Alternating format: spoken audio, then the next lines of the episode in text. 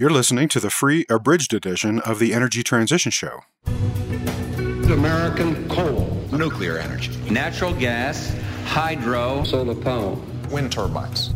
We're becoming a monumental exporter of natural gas. This boom in the United States is not a bubble that's going away. The oil's still there. I'd rather pump it from another country and save ours, and then when the rest of the world runs out, hey, guess what? We can yeah. still turn on our lights. We've run into a problem where we have constraints, where there are limits now. The new phase we're going into, related to the exhaustion of these resources, there's no replacement. This is a one-shot affair, and we're unprepared for it. Really, we do not have very much more time to get a handle on this problem. It's better to get to a renewable future, a sustainable future sooner rather than later. Get there before we do the environmental damage, not after. For March 18th, 2020, this is the Energy Transition Show with Chris Nelder.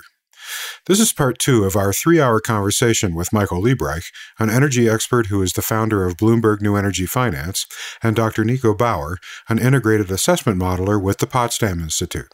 This conversation builds on our previous episodes about the way that the climate models of the Intergovernmental Panel on Climate Change, or IPCC, are constructed and what they mean. In this episode, we attempt to find some common ground to help us bridge a persistent gap between several different communities, including climate modelers, energy modelers, and integrated assessment modelers. The conversation in this episode picks up right where it left off in episode 116, so be sure to listen to that episode first in order to understand the context of what you are about to hear. Then, in the news segment of this episode, we'll observe an historic step for France's nuclear power fleet, We'll mark the beginning of the end for oil sands projects in Canada, We'll brace for a surge in unsubsidized wind and solar project construction in the UK, We'll note another historic milestone for utilities as compared with the oil and gas sector, and we'll check out Volkswagen's huge new investment into electric vehicles. But first, the second part of our conversation with Michael Liebreich and Nico Bauer, recorded February 10th, 2020. Michael? Yeah, so I think that I I see that, and I do see. Okay, we look at you know, Chris, you and I, we look at not edge cases, but kind of the leading edge, where we say, okay, if you look at, for instance, delivery vehicles in a European city, it's pretty clear that they all ought to be electric, partly because of the combination of battery costs and mileage, also because of the externality costs of air pollution and so on and so on. So we look at oh, buses the same, and it's going to just ripple through. But it is going to take, you know, even the the very aggressive uptake scenarios of Bloomberg New Energy Finance, you know, the old team that I created, it is still one third of the fleet to be electric, of the vehicle fleet to be electric by 2040. It's not 100% by any means, and that's to do with various lags in the system. And if you don't like that, then I think you've got to have some additional policy to speed that up. What I'm bothered by listening to this, though, is I spend my time railing against IEA, EIA, BP, Shell for being pessimistic. I just don't think that their sort of base case scenarios they are transition scenarios, but they're very slow transition scenarios that get you to where you want to be, maybe 2070, but maybe not even, and so on. And yet, within the sort of RCPs and now the SSPs, what we're looking at is those scenarios by what I would consider to be very conservative modeling groups. They would be regarded as the absolute outside edge of optimistic that's coming out of the policy scenarios, not the no policy, not the hellaciously unlikely baselines. We're talking about the actual mitigation scenarios that there are almost none that even bracket IEA or Shell or BP or not even Aramco or OPEC or whatever. And I just don't understand how a set of scenarios that are sort of all more pessimistic than even the ones I consider to be pessimistic from the industry, how are we supposed to engage? How am I supposed to go to an investor and say, you know, hey, look at this. This is what the world might look like. I mean, we actually think it'll look very different, but this is the big report that everybody's talking about. How do I use this pessimistic scenario set, which ranges from hellaciously unlikely to maybe some of it's only slightly unlikely, but it's all pessimistic, you know, pretty much every single scenario. I have a hard time to replicate your complaint, to be honest. Have you but, looked at this analysis that my colleagues did on the expansion of renewables? This is not just about renewables. This is about, you know, if you look at some great charts Glenn and Zeke Hausfather have done, and Justin as well, looking at the emissions pathways of even something like the IEA scenarios compared to the various RCPs, which, although they don't have the SSPs behind them, they are nevertheless very similar emissions scenarios. And the IEAs are right down there, sort of bounce around the bottom of the funnel of different scenario options that are being produced by the IAMs. Mm-hmm. No, I have not looked at that one, to be honest. But what I think we would need to confront the data we are talking about with each other because I would not say that the scenarios, I'm not now talking about the SSPs as such, but the scenarios in the overall literature is biased in that way. And what you are talking about, a low carbon energy transition, where you have. No, no, no. I'm talking about IEA core scenarios the current policies and and then the stated policies, which is essentially very similar to the NDCs. What we've got is those scenarios Chris, you know the charts that I'm meaning. The ones where IEA and everybody is sort of tootling along below the funnel is the coal output. The overall emissions are basically tracking kind of 4.5, but the coal use is almost off screen relative to the scenario set that is coming out of the SSP and the RCP process. It is difficult to make this comparison now for me because I'm not exactly knowing what you're talking about. Sorry. But I think we are talking about different things. And the scenarios that we are developing are based on production assumptions for fossil fuels. They are based on trading costs and assumptions on how to use the different energy carriers. And I would not assume it is very probable that we phase out coal just without directed policies, be it carbon pricing or be it deliberate coal phase out policies. So, yeah, so I've got in front of me now the IEA projections essentially track SSP2 4.5. Yeah, so the middle the, of the that's road. That's the IEA, which yeah. we regard as yeah. being, you know, yeah. always traditionally pessimistic. If you look at the history. Yeah. That's right. And in a recent article that Justin Ritchie and Zeke Hausfather did, and Zeke was our guest in episode 40, showed basically that. It showed that in the two main warming scenarios from IEA, the central estimate for temperature increase by 2100 is 2.7 to 2.9 degrees C. So that's more or less RCP 4.5, right? Yeah. So a bit higher than the scenario based on burning all fossil fuel reserves, but in the same neighborhood. And it's not a coal phase out scenario. That's a central yeah, scenario. No. And I think to me, it raises the question of why have these two worlds of sort of IEA, EIA, BP, Shell, Equinor, DNVGL, Bloomberg New Energy Finance, why are we coming up with answers that are so far from the IAMs? I mean, so far. And that's actually a question that we discussed with Kingsmill Bond back in episode 108. We're talking about will energy transition be rapid or gradual? All the agencies and entities that you just mentioned see gradual transitions, whereas you and I, again, are looking at these much more current factors, much more recent data, and much more recent information on cost trends in particular, and seeing that energy transition will be much more rapid than any of these agencies forecast. And I think that is getting into this point that Nico just mentioned is that we're actually looking at different things. And I would love to see the assumptions in the kind of models that Nico is talking about opened up.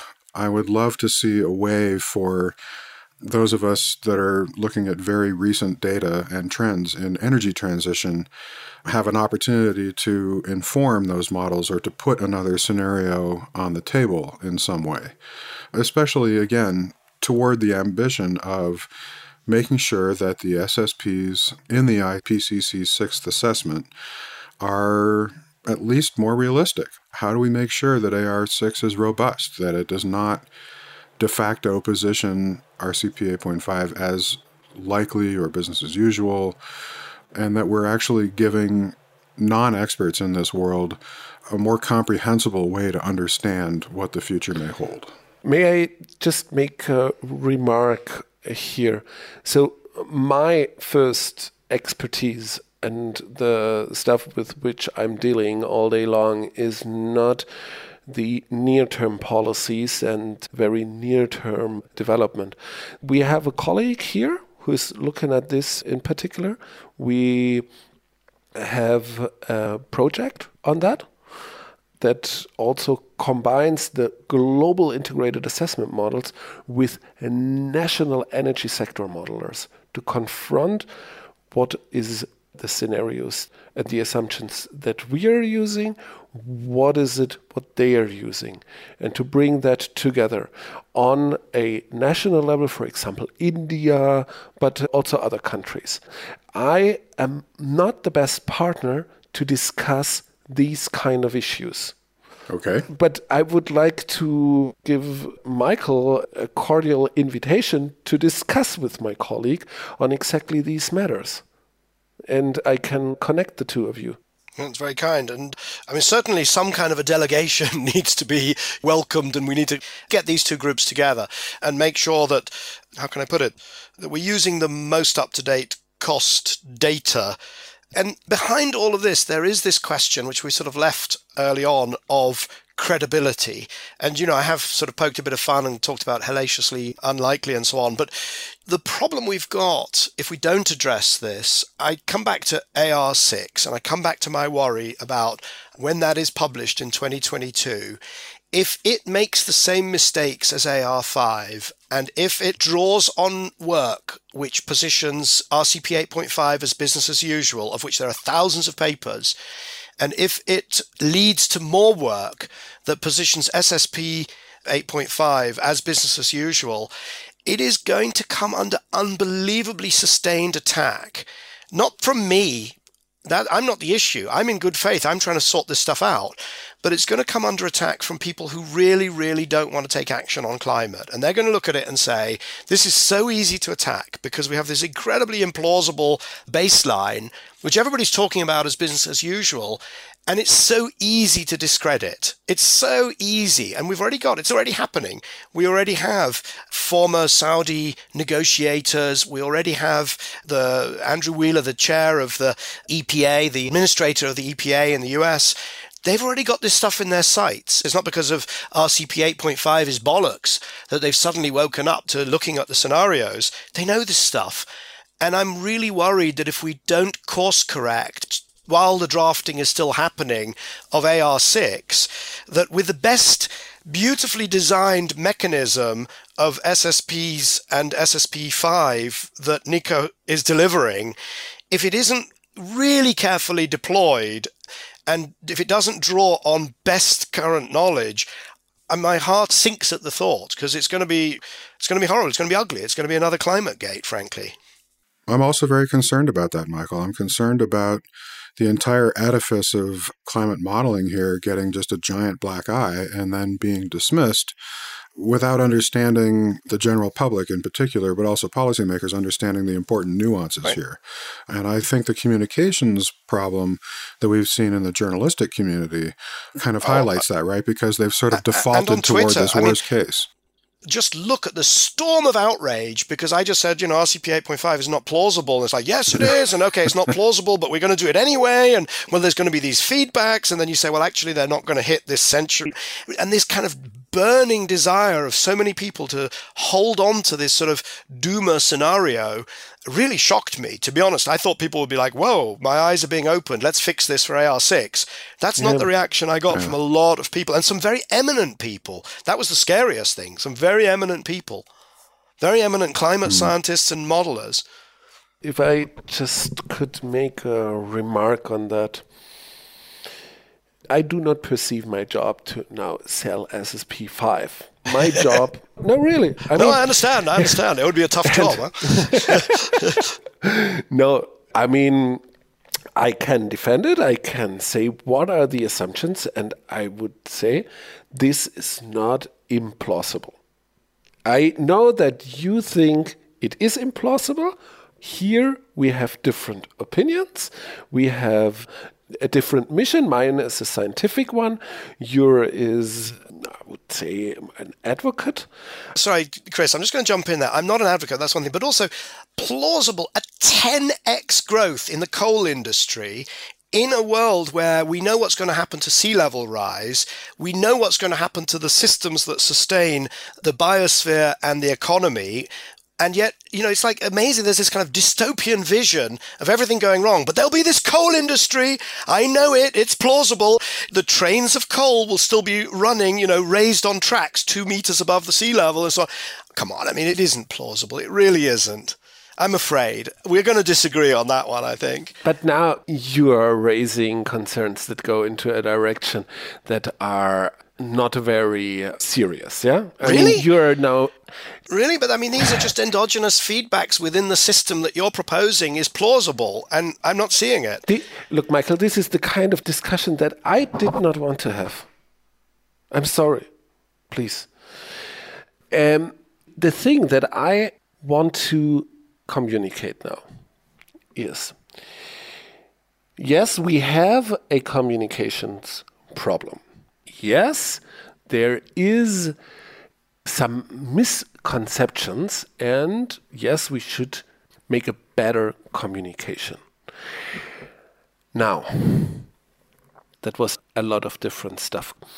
So, regarding the AR6, there is a lot of discussions going on within the IPCC. I'm not part of that, who are discussing the use of scenarios. There is also the question on near term emission scenarios that is surely going to be a part of the IPCC assessment report. I'm not an author. I don't know what is going on there because I'm not part of the process. So, regarding the critique that comes from different angles and the way some people are kind of defending, and you say, oh, this is a very dysfunctional defense, a defense that leads to an own goal, basically. I tried to make this point earlier on the use of the RCP 8.5 and now the SSP 5 baseline scenario. First, what these people are interested in is what is the consequence for the climate system as a whole and the impacts at different temperature levels.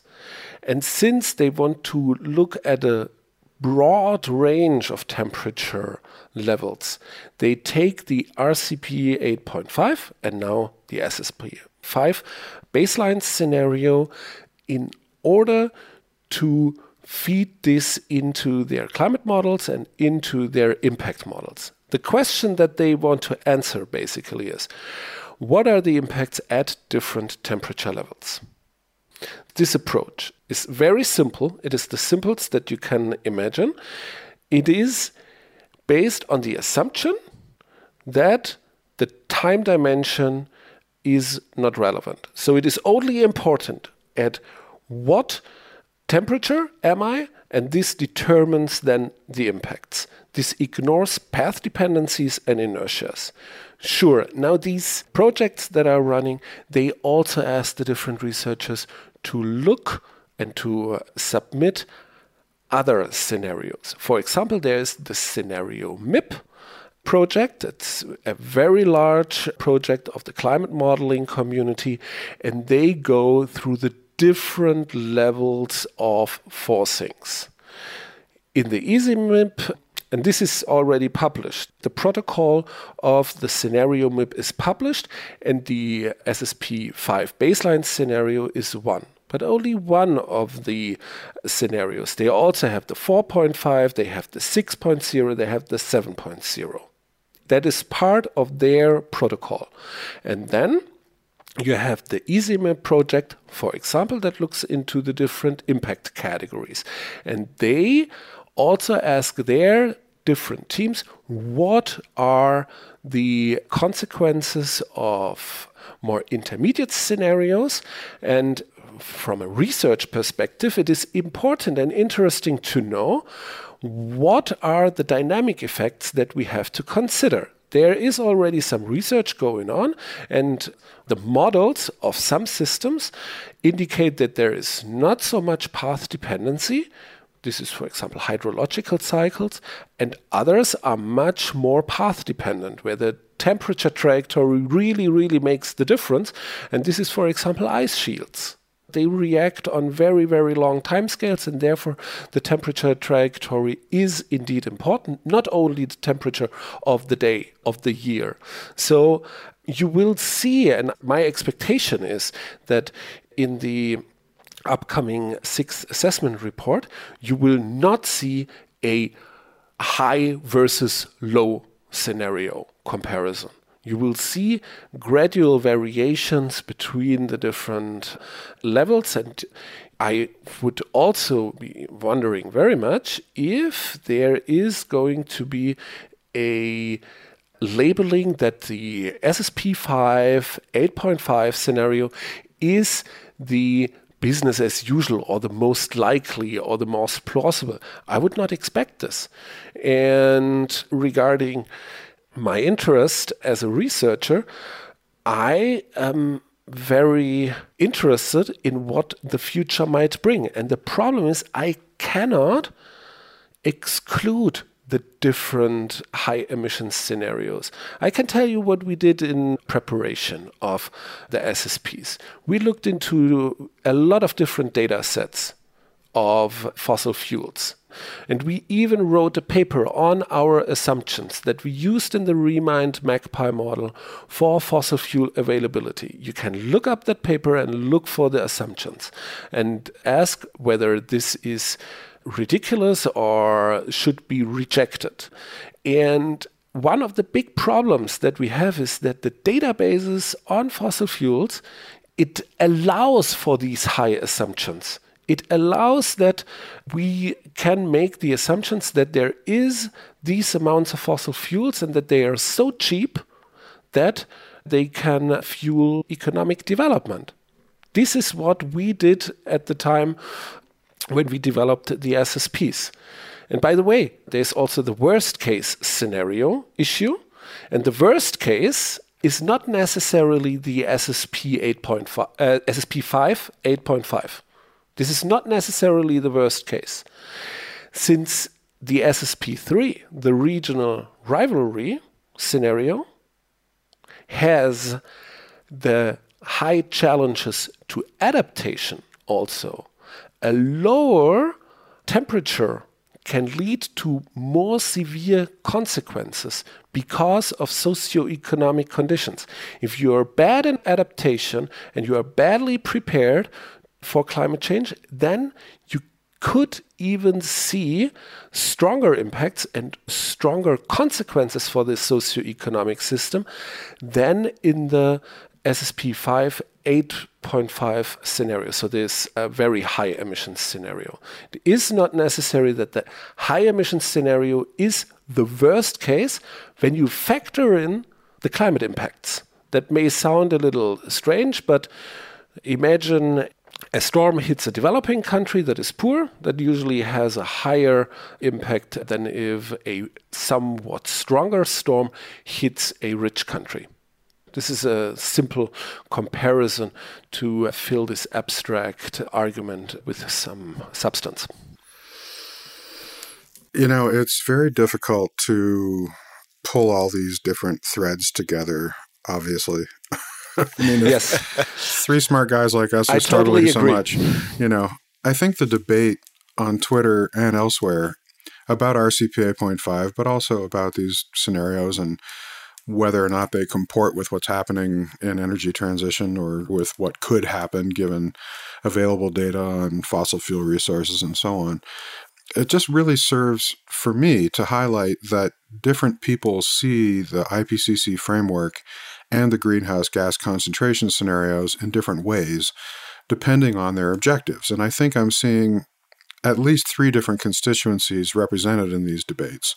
I see the climate modelers, which Nico has already explained to us is actually three different groups. There's the there's the the IM modelers and then the climate modelers and then there's the impact modelers, right? There's the energy analysts and then there's the worried activists who I think are mostly interested in applying this science to influence policy. And I think the climate modelers and the IM modelers like Nico are very interested in ensuring that their scenarios represent the full range of all possible futures and that they fit together in some sort of coherent way and that they have a standardized tool set to calibrate and test across these different models. But then they're going to just sort of leave it at that. Whereas energy analysts like Michael and me are interested in making sure that the emissions implied in these scenarios line up with some outlook for energy that we would recognize as being plausible. And we want to see at least some scenarios that reflect the progress that we're already making in energy transition, which is already, I think, really quite dramatic. And I do not think that any of the existing scenarios currently do that, although I'm glad to hear that through this MIP modeling that you mentioned, Nico, that that is starting to happen. But the worried activists don't even seem particularly concerned about any of this. They're not concerned about the integrity of the IPCC framework, as the climate modelers are, nor are they concerned about whether it comports with a reasonable model of energy consumption, as the energy analysts are. Rather, I think they just really want to make the strongest possible case for taking action on climate, which is, I think, you know, the source of a lot of the pushback that you saw, Michael. They are mainly interested in the political application of these scenarios, not whether the scenarios are standing on solid scientific ground.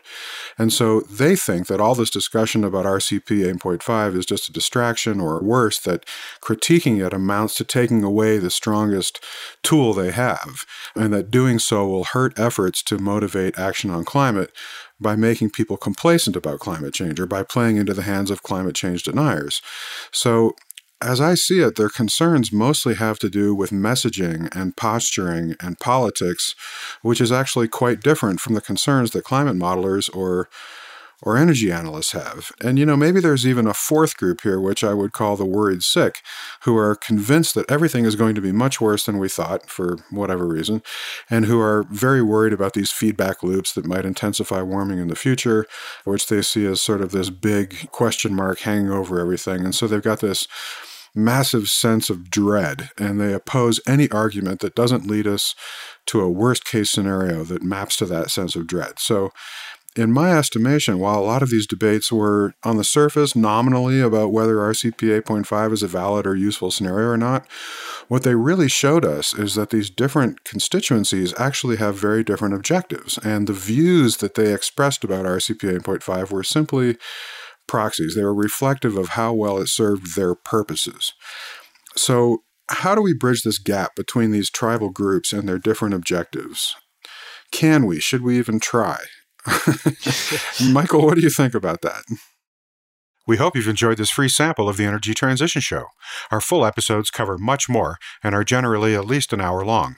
In addition to two full new episodes each month, subscribers can also view interactive transcripts of our interviews and explore our extensive show notes with links to all of the research resources and news items for each episode.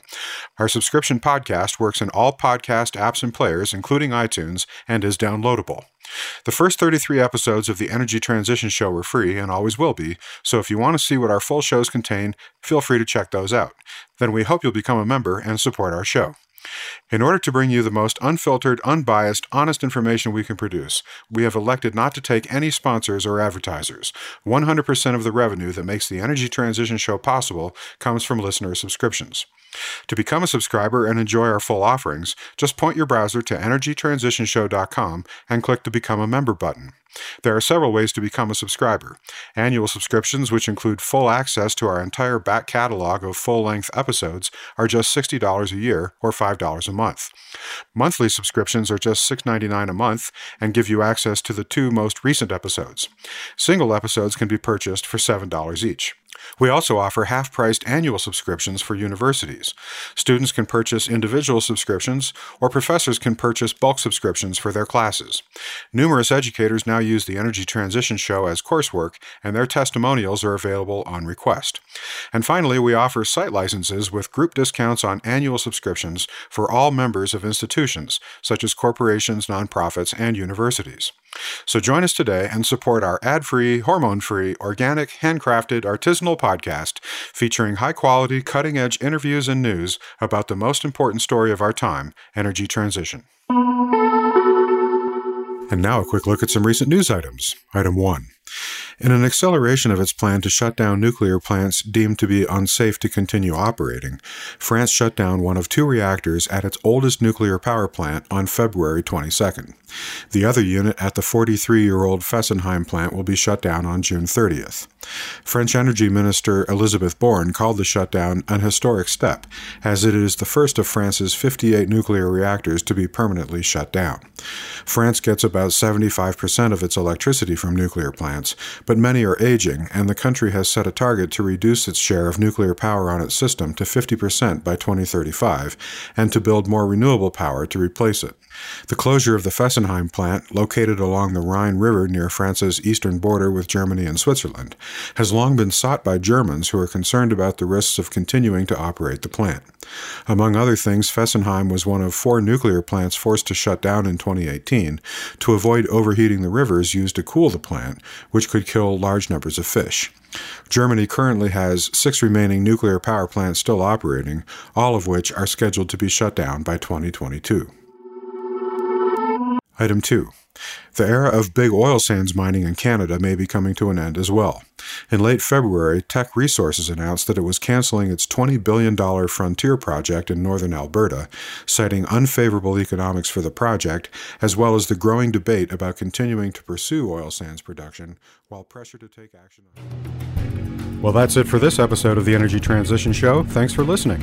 You can find our show archive and give us feedback and suggestions at energytransitionshow.com and follow us on Twitter at Transition Show. Our theme music was by Mike Sugar and Mark Burnfield, who you can find online at mikesugarmusic.com. The Energy Transition Show is a production of the XE Network.